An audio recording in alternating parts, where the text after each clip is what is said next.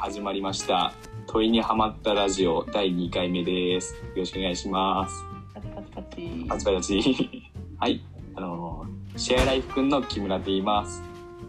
ノマドフリーランスの川村です。はいよろしくお願いしますお願いします。あーこの番組はシェアライフくんっていうメディアが出した問いをテーマにトークをして、えっと、思考の沼にはまっていこうっていうような番組です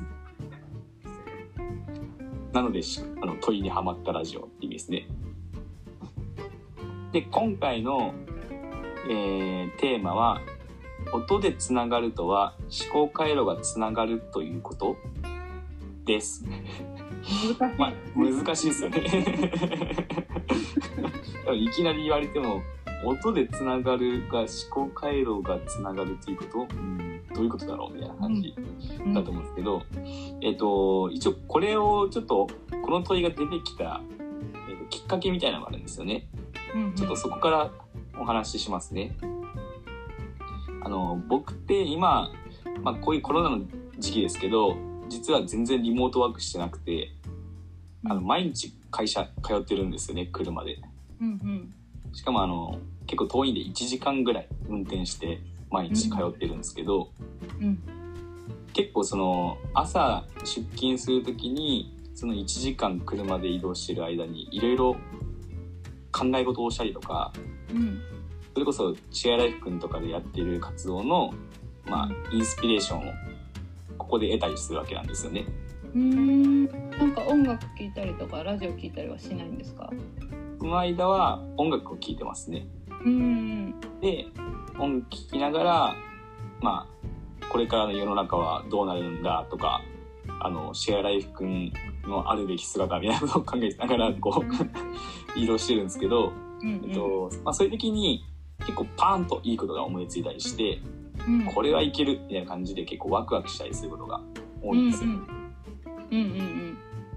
でそういうふうにあのこの前もちょっとワクワクすることがあったんですけどその時にちょっとふと気づいたことがあってうんあの僕がそういうふうに車で移動してる時にワクワクする時ってうん。あの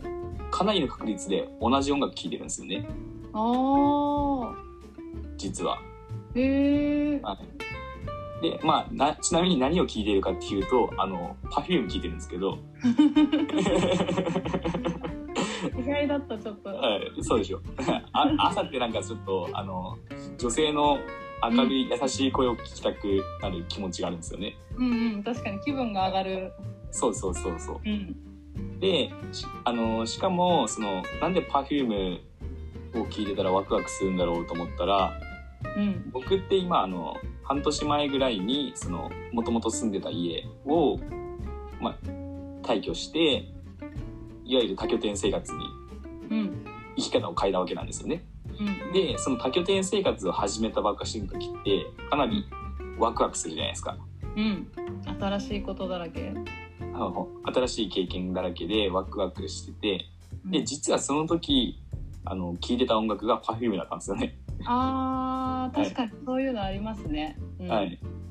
そうなんです。ねなんでその時感じたようなワクワク感と、うんそ、の普段車で出勤してる時にうんうん Perfume に聴くことによってあのワクワク感が得られるっていうのはうんうんちょっとある種その自分のその当時の思考回路につながってる感覚があるんですよね。うんうんうん。まあ、気分、まあ、きもっと開かれる気分ですかね気分とその時の気分が蘇るみたいな感感覚があって、ってことは音でそういうふうに同じ音楽でつながるっていうことはもしかしたら思考回路がつながるっていうことになるんじゃないかなみたいなうんうん問いが生まれてきたわけなんですよね。うんうん。その紐付けされる感情とかが一緒であれば共有できるんじゃないかみたいな。そそそんなイメージですね。うんうん、ででそこれがすごいとその時思ったわけなんですけどうんただまあ別の機会でその次の日ですねあのーまあ毎日出勤するタイミングが結構時間にゆとりがあればそういうふうにいろいろ考えられるわけなんですけどうんうん。やっぱり。りその寝坊しちゃったりして結構時間ギリギリになることもあったりするわけなんですよね。うんでちょっとその次の日が結構寝坊しちゃってあのうんギリギリに出勤してたんですよねもうやばいやばいみたいな。うんダッシュで行かないとみたいなしかも1時間かかるからやばいみたいなうんでそその時も一応その Perfume 聞いてみたんですよね試しにうんでもその時は何ですかねそのワクワクじゃなくてやっぱりそのやばいやばい焦るっていう気持ちの方がうん強くて、その全然ワクワクにはい至らなかったっていうかうんうんそこの思考はつながらなかったんですよねうんうんなんでえっ、と完璧でそういうわけではないんだなっていううん感覚ではあるんですけど、うんただ、まあ、単純にい時間にゆとりがあってでなおかつ何かしらこうふわっと何かこう自分の中でワクワクするのが因子みたいなちょっと種みたいなのが頭の中にある場合に、うん Perfume を聞くとそれが炸裂するみたいなうんうんうん感覚ななんなんで、うんうんうんまあ、そそういうのが結局その思考回路がつながるっていうことなんじゃないかなみたいな。うんうんなんか結構その失恋ソング聞くと失恋した時の感情が思い浮かぶとかもっうとんなんていうんですかねそう音でこうその時の感情を思い出すっていうのはうん確かにあるけどなんか匂いの方がそういうのでいくと匂いの方がこう感情を思い出したりするのは強いってまあ、その時の場面が記憶とのリンクでいくとっていう話かであれば匂いのは方いはがい強いみたいな話をけその多分抗えない移動は匂いの方が強そうですけどあそれーはなんるかほどなるほど。感情というよりは記憶か記憶が呼び起こされるっていうのは確かうん、匂いの方が強かったようなでも確音かでにそうもですね。うん、あの気分が、うん、結局なんとなく記憶とリンクしてる感じがはしますよねその思考と感情とかがうんリンクするのはその記憶を思い出されるうんからなのかわかんないですけどまあでもその時の気分とかも全部蘇るから一緒か、う思ん考っていうことなのか。そうですね。うんなんか僕の感覚ではその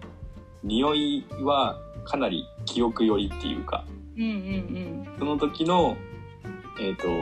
確かな情報っていうかうんうんうんまあそういったものがこう保存されてるイメージなんですよね。うんうんうんうんで音はどっちかっていうと気分うんうんなのかな、まあちょっとなのでやはり匂いに比べるとちょっとそのそのなんですかね蘇らせる力はちょっと弱いのかもしれないですけど。だからでもほんわかこう気分みたいな感じになるんですね、出てくるものがその時の特別なこう記憶その時に限った、えっとはい場面とかじゃなくて、うなんとなくふわっともうちょっとその時そうのです気分的なものう,、そうそうですねまさにそんな感じですね。んうんなんでその思考が蘇るっていうよりもその時の思考回路にちょっとアクセスするみたいなうんうんうんうんちょっと弱めな感 じ、確かに、うん、うんうん、っていうイメージであとは実はもう一個うんあのこの問いを出した時のもう一個きっかけがあってうんこれはちょっと別のそのポッドキャスト聞いてる時に話があったやつであ、うん確かにと思ったことがあったんですよね。うんうん例えばその日本語うんはい日本語ってあの実は、まあ、その人たちが言う仮説なんですけど、あの日本語ってその一人で完結するような文章をなかなか作れないみたいなうーん何人かで文章を作っていくみたいな言語なんじゃないかみたいな感じでやってうんて例えばそのえっと1個の1人で作った場合って1から10を1人が全部1から10まで全部喋るんじゃなくてうん1から3は誰かが喋ってうん3から5は誰かが喋ってまだ5から10だとまた別の人が喋ってみたいなうんこううん相互にやり取りしながら1個の文章を作っていく習性があるんじゃないかなみたいな言語に。あー確かにこう文法のなんだろう CSVC みたいな英語で言う、まあ、主語述語うんなんだ交互とかうん副詞とかそういうのの順番が結構ぐちゃぐちゃでも成り立つというふうに言われていたイメージですね。うん、ですね。うんなんで例えばあの友達とかと一緒にいる時にうんあの友達からが例えばその「お腹空いたな」って言われたとするじゃないですか。うんうんでもこの「お腹空いたな」っていう言葉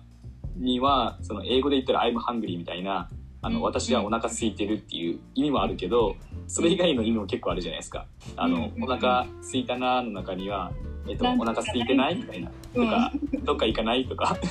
うんうんうんニュアンスなんか、ニュアンスが含ま含有されてるわけじゃないですか。うんだからお腹空いたなって言われたら相手が「あ私もお腹空いた」みたいな。でじゃあどどこどこ行くみたいな話でこう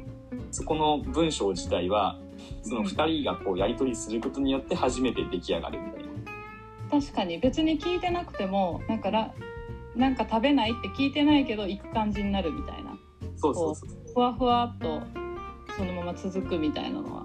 ですね。なうでんなんか聞くと、まあ、僕別の言語を喋れないんでわかんないですけど結構こういう現象なんか、例えばあのお腹空いたなとか別で言うとあ例えばあのなんか誰かがラーメンとかって言ったらあ食べたいよねみたいな感じで別の人が言ったりとか、そういうふうにこうつながっていく感覚って他の言語ではあんまりないらしいんですよね。あー確かにもうちょっとちゃんと喋りますね私はもう英語しかできないけど、うんですね。なんかうんなんで日本語って基本的に主語がなくてもうん、成り立つ言語なんで、うん、実語的な会話しかしないからですね。うん私はとか言わないじゃないですか。 わざわざ。まあまあ逆にその主語がないことで怒られたりすること多いですけど。うん仕事でみたいなビジネスビジネスの場で会社とかで言われるやつですよね、うん、ですね。でも、もともと日本人ってちっちゃいコミュニティの中で生活する民族だったんで、うんあのーし、もう私がとか誰々がっていうのって実はあんまりなくて、お互いにこう、共同で生きていきながら、会話も競争していくみたいな、うんうんうんちょっとシェアの概念に近いような感覚で生きてるのかなっていうところがあって、確かにはいそ。うねで言語って結局その音のコミュニケーションじゃないですか言ってしまえばうん音のコミュニケーションの解像度をめちゃくちゃ上げたのが言語だとしたら、うん日本語っていう言語はうんうんでつながるその同じ日本語を使うっていうことによってある程度思考回路パターンとか、うんそういうのもつながっていくんじゃないかっていうふうな、うん、確かに性格みたいなものはなんか作られてるのかもしれないですね。そのうん、それがイコール思考同じような思考を持ちやすい感じになってるのかもしれない。ですねなんかそのポッドキャストで言われてたのがその中国語の話だったんですけど、うんうん中国語ってなんか4つぐらい音があるらしいんですけど母音みたいな音が、うはん。なんかそのそうですねいまあまあまあまあまあうん「do」みたいなとかですねでなんかその音の中にあの全然そのなんですかねボソッと喋れない音があるらしいんですよねうーんあの絶対にもう「do」ってなんか結構強めに言わないといけないみたいな音があるらしくてうんなんであの大体日本語とかだったらなんかテンション上がんない時とかってボソボソ喋るわけじゃないですかうんうんなんかダラダラ喋ったりとかうんでも中国語だとそのボソボソ喋ること自体ができない音があるからうんどうしても強めの言葉になるみたいなうんうんうんテンション上げて喋んなくちゃいけないからそれによって、あのー結構中国語喋ることによってテンションが勝手に上がっていくんじゃないかみたいなことも思ってたんですよね。あーなるなんほどかボソボソ言ってる中国人に会ったことはないですね確かにあーなるほどなるほど。でも結構英語もそれでいくと多分同じ似たような部分があって、はい日本人が英語が下手な理由って一番は、はいあの大きく大きな声で喋ってないからっていうこともあるんですよ。あのえー、でボソボソ喋って「え何はい何?」って聞き返されて結局自信がな くてさらに声が小さくなって伝わらないっていうのは多分英語あのー結構わかる一番初めの問題で私もなのでわかん発音が悪くても大きく言ったらそあの伝わるんですよ結構。えー、でそうもなそんですれがでね。きないから私はいも初めの,、あの英語学習の初めの方って、まあ、今もそうなんですけどうんあの意識的にすごく大きい声を出さないと伝わらない、えーなんからじゃあえ英語は大きく喋んないといけない言語なんですねそうだ第一前提として日本人からしたらだ中国人からしたら例えば普通には英語を話せば伝わるのかもしれないですけどうん日本人はその元々の多分声が小さいからうん意識的に大きな声をで話さないといけないなんで世界的な言語の中で、えっと、声の大きい言語なのかどうかわかんないですけど、は日い本語が小さい言語だから、えー、あうーん、意識して声を大きくして出さないといけないんだと思うんですよねだからそれに確かにちょっとうんあの性格は強くなる気がしますやっぱそうそうですよねなんか声を大きく出している方がやっぱテンション上がるしうん、気持ち的には強くなりますよね確かうにん、そうですね日本語話してる時の自分と英語話してる時の自分ははちょっいと雰囲気が違うんじゃないかと思います確かにおーその時の考え方とかも若干はい変わってるかもしれないですね、うーん確かにうんだから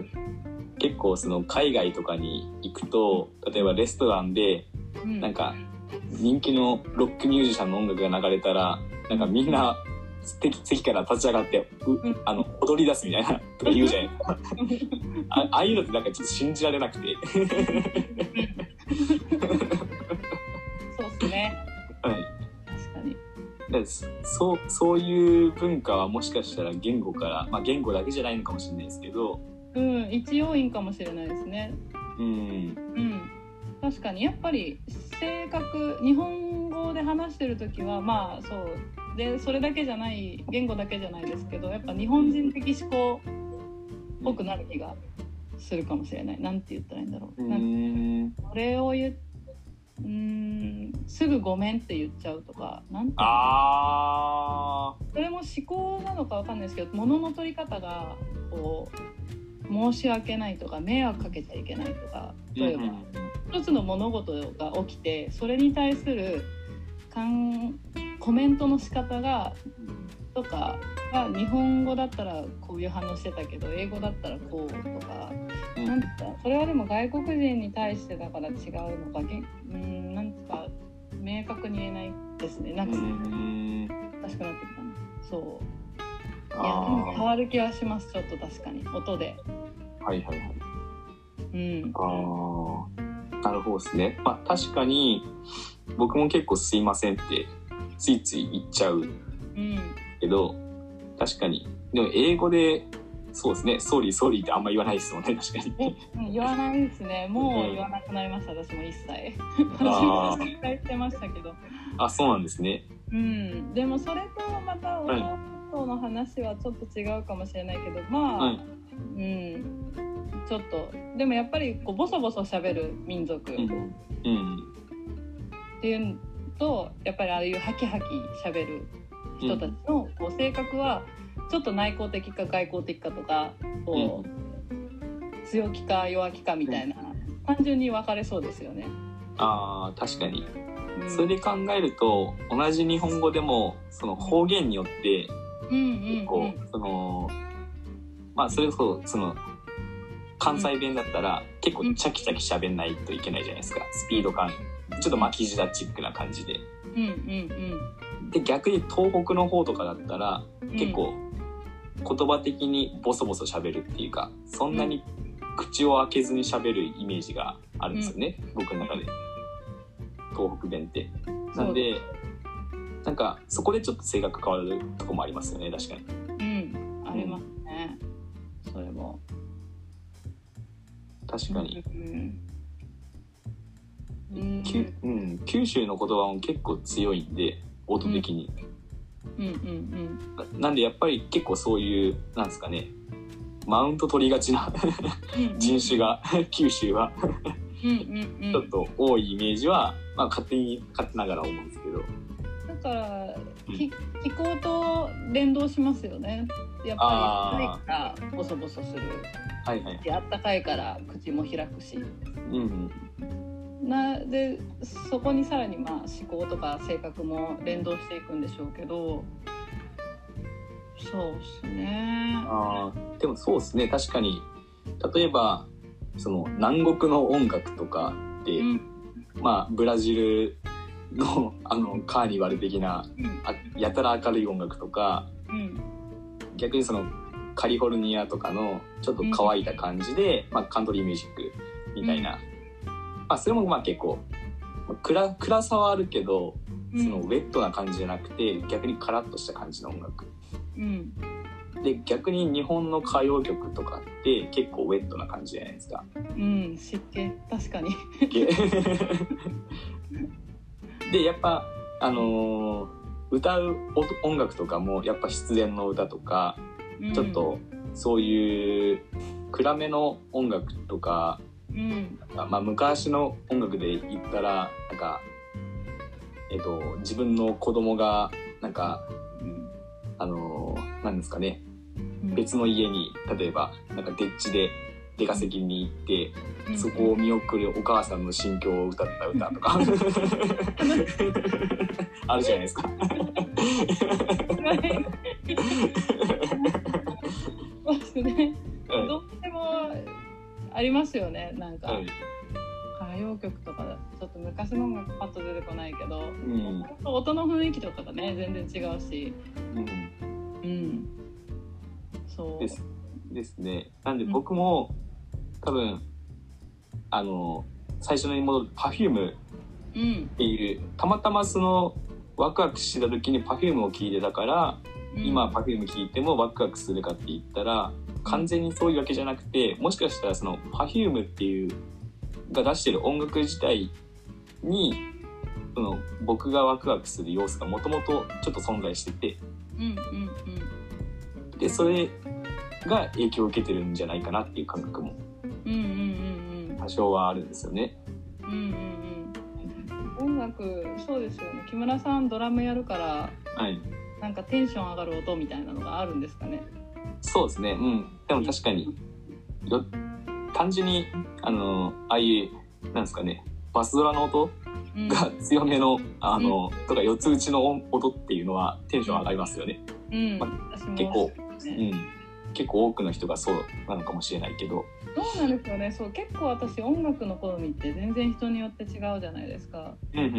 んでなんかジャンルどんな音楽好きですかとかって言われた時にいつもジャンルで答えられなくて困るんですようん、あやっぱ今ちょうどたまたま私が前の会社で働いてた時にこう P バインが出してる、あ、はい、 P バインっていう出版社が出してるクラブインディえー、結構分厚い。 はい、これたまたまもらったんですよ私が ED とか好きなんで,、はいはいはいはい。で見てたらダブステップとか、まあ、テックのう、んえーアンビエントバスなんだろうアバンギャルドとか、まあ、ディープハあーウスとかめっちゃあるじゃないですか私これはいはのいどれ好きだったかノイズ とかどれ変わっまあなんか好きなのもあるしそんな好きじゃないのもあるしみたいなうんでなんかたまそうですねそうなんですよねたまたまめっちゃあのこうだからいろいろ聞くんですけどワールドも、まあ、ジャズだっていいしとかうんそれでもなんとなく自分と好みがドンピシャな人とそうこの前うん買ってうんだからちょこちょこ聞くんですよその人にどういうの最近聞いてますって、うん。でそうすると大抵自分が好きなやつでえー、それはジャンル関わらずにってことですかジャンルと変わらずにちょっと違うヒップホップ来たなと思っても、んあなんかいいいいよなんかいい感じの入ってんなみたいな多分好きな音があるんでしょうね好きなこうへ流ーれとか。なんかあるんでしょうね。うんあでもやっぱその人とはすごいこはいい。ろいろう普通に性格とかでもなんか仲、はいまあもともと普通に友達の友達で仲良かったんですけどすごいもっとつながった感じしますよね、音楽えー、一緒じゃなんるほどこの音でつながった感覚があったのかもしれない。無理やり。だなみたいな。でも他にも結構いてそういうちょこちょこ好きな音楽人とか、そういう時の一体感って全然違いますよねなんか。 あーでもそれすげえ、まあ、僕もバンドやってるんでその感覚ってすごいあの、うんうんよくあるんですけどうんあの自分だけかっこいいと思ってたバンドが実は他の人でうんかっこいいと思ってる人がいたってなった時はめちゃくちゃ嬉しくなりますもんね。うんすっごいテンション上がりますよね。でこのバンドのこの曲がさっていう話をして 一緒に 聴いてなんかテンション上がるみたいなまあそれだけで あのすごいつながった感覚があってうん、もう本当そう言葉はいらないというかうんうんうもんう、うん、そうなんですよ音音だけでつながっているまあ言葉もまあ音音っちゃ音なんでしょうけど、うん、そうですねうん、なんか例えばその結構最近僕がハマってる遊びで、まあ、どうししてもオンラインでしかやり取りしないことが多いんで、うんあのー肌感覚としてそのなんかこう一体感みたいな感覚を得ることってなかなか難しくなってきてるわけじゃないですか。うんでその中で、あのそのグループの中でしか伝わらない共通言語を作るっていううんうん遊びをしてるんですよねたまに。まあ、特に誰に共通言語を作る作ろうと思って作ってるみたいなことを言わ言わずになんかその中の流行り言葉みたいなのを勝手に作るんですよね。うんうんでそれをみんな使い出すみたいな。うんうんうんなんかそうするとなんか、まあ、この音でつながるっていう感覚に近い感覚があってあのちょっと思考回路がつながって一体感が生まれやすいのかなっていう感覚があるんですよね。うんうんなんか例えば今そのアドレス会員コミュニティの中でちょっとなんかプロジェクトみたいなのを動かしててうんうんうんでそのプロジェクトの中でえっとちょうど昨日昨日の話の中でうんなんかあの「集まれ動物の森」って今流行ってるじゃないですか。ああらしいですね。でそれもして「集まれアドレスの家」みたいな言葉をですね誰かが発したんですよね。うんそしたらその言葉がみんなの中にこうビシャッとはまってうんみんな集まれアドレスの家っていう言葉を使い出すようになったんですよ そのグループの中だけではうんななんかその時にすごいうんグループの中の一体感が高まった感じがしてうんうんうんなんか音でつながった、うんうんそうですねキーワードみたいなうん、うん確かにそうですでね音に意味を持たせたのが言葉ですもんねう要んは、うんうんですね確かにうんだからそうですねおん共有の音を持ったっていううんうんことかニュアンスになるのかなっていうまあ結局言語もある程度意味はついてるけどうんあの同じ言語でまあ同じ単語で同じものをみんな全員全く同じものをイメージするかといったらそういうわけじゃないじゃないですか。うんそうですねうん、なんでまあそういう意味では単純にその音音楽言語、まあ、うん単語、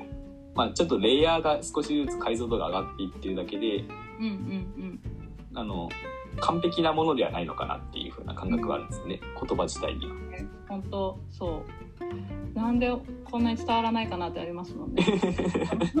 同じ言葉なのにはだいから結局そのそれが近い人とうんこの音を聞いてうんこうどれだけ近いものを想像できるかうんうんうんで思考のがどうつながるかっていうのがそのつながり具合が変わってくるわけですよね。ですねそこはありますよねやっぱり同じ言葉を使う人と仲良くなりがちですよねうん、そうです言ね葉が通じる人がそう同じ言葉でなるべく近い意味合いのものを想像できる人と仲良くなれる。ですねうんここが全然噛み合わない時って結構辛くてもうコミュニケーションが 取れないおあの同じ日本人でも厳しい時ありますもんねありますね本当。そう本当でもそうですね同じものを想像できるだから音で例えばあのさっきの音楽でも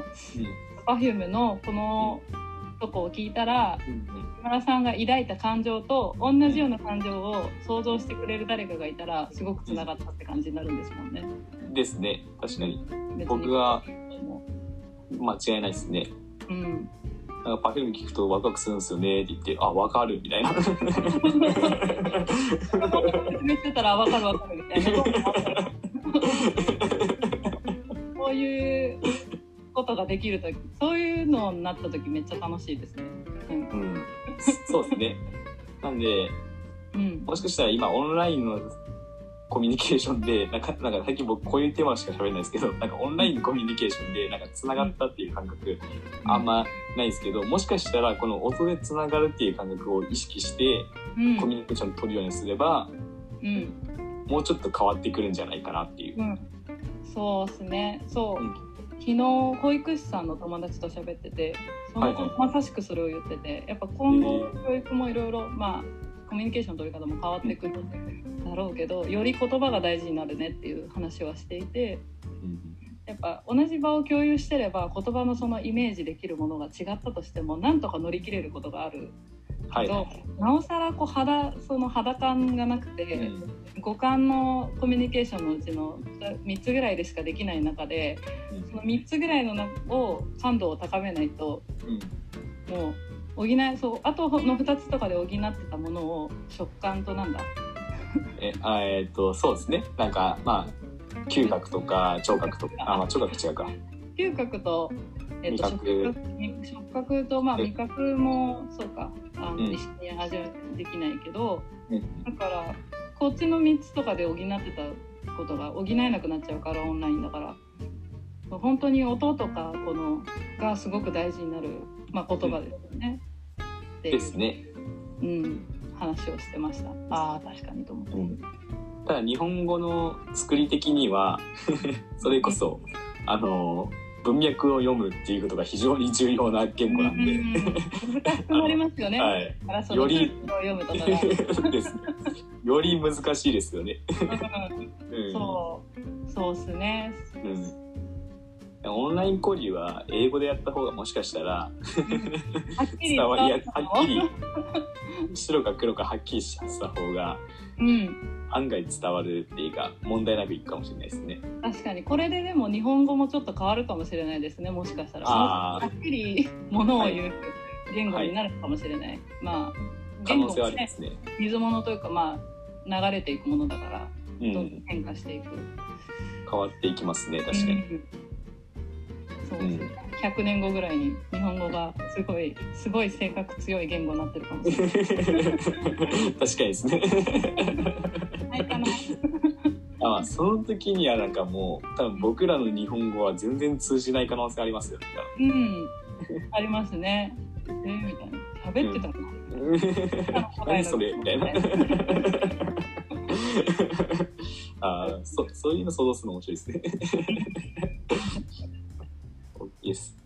じゃあちょっと今日はそろそろお時間になりましたので、なんか割と今日は収まりいい感じで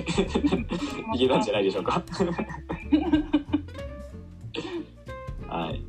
じゃあ今日はありがとうございました。ありがとうございました。はーい。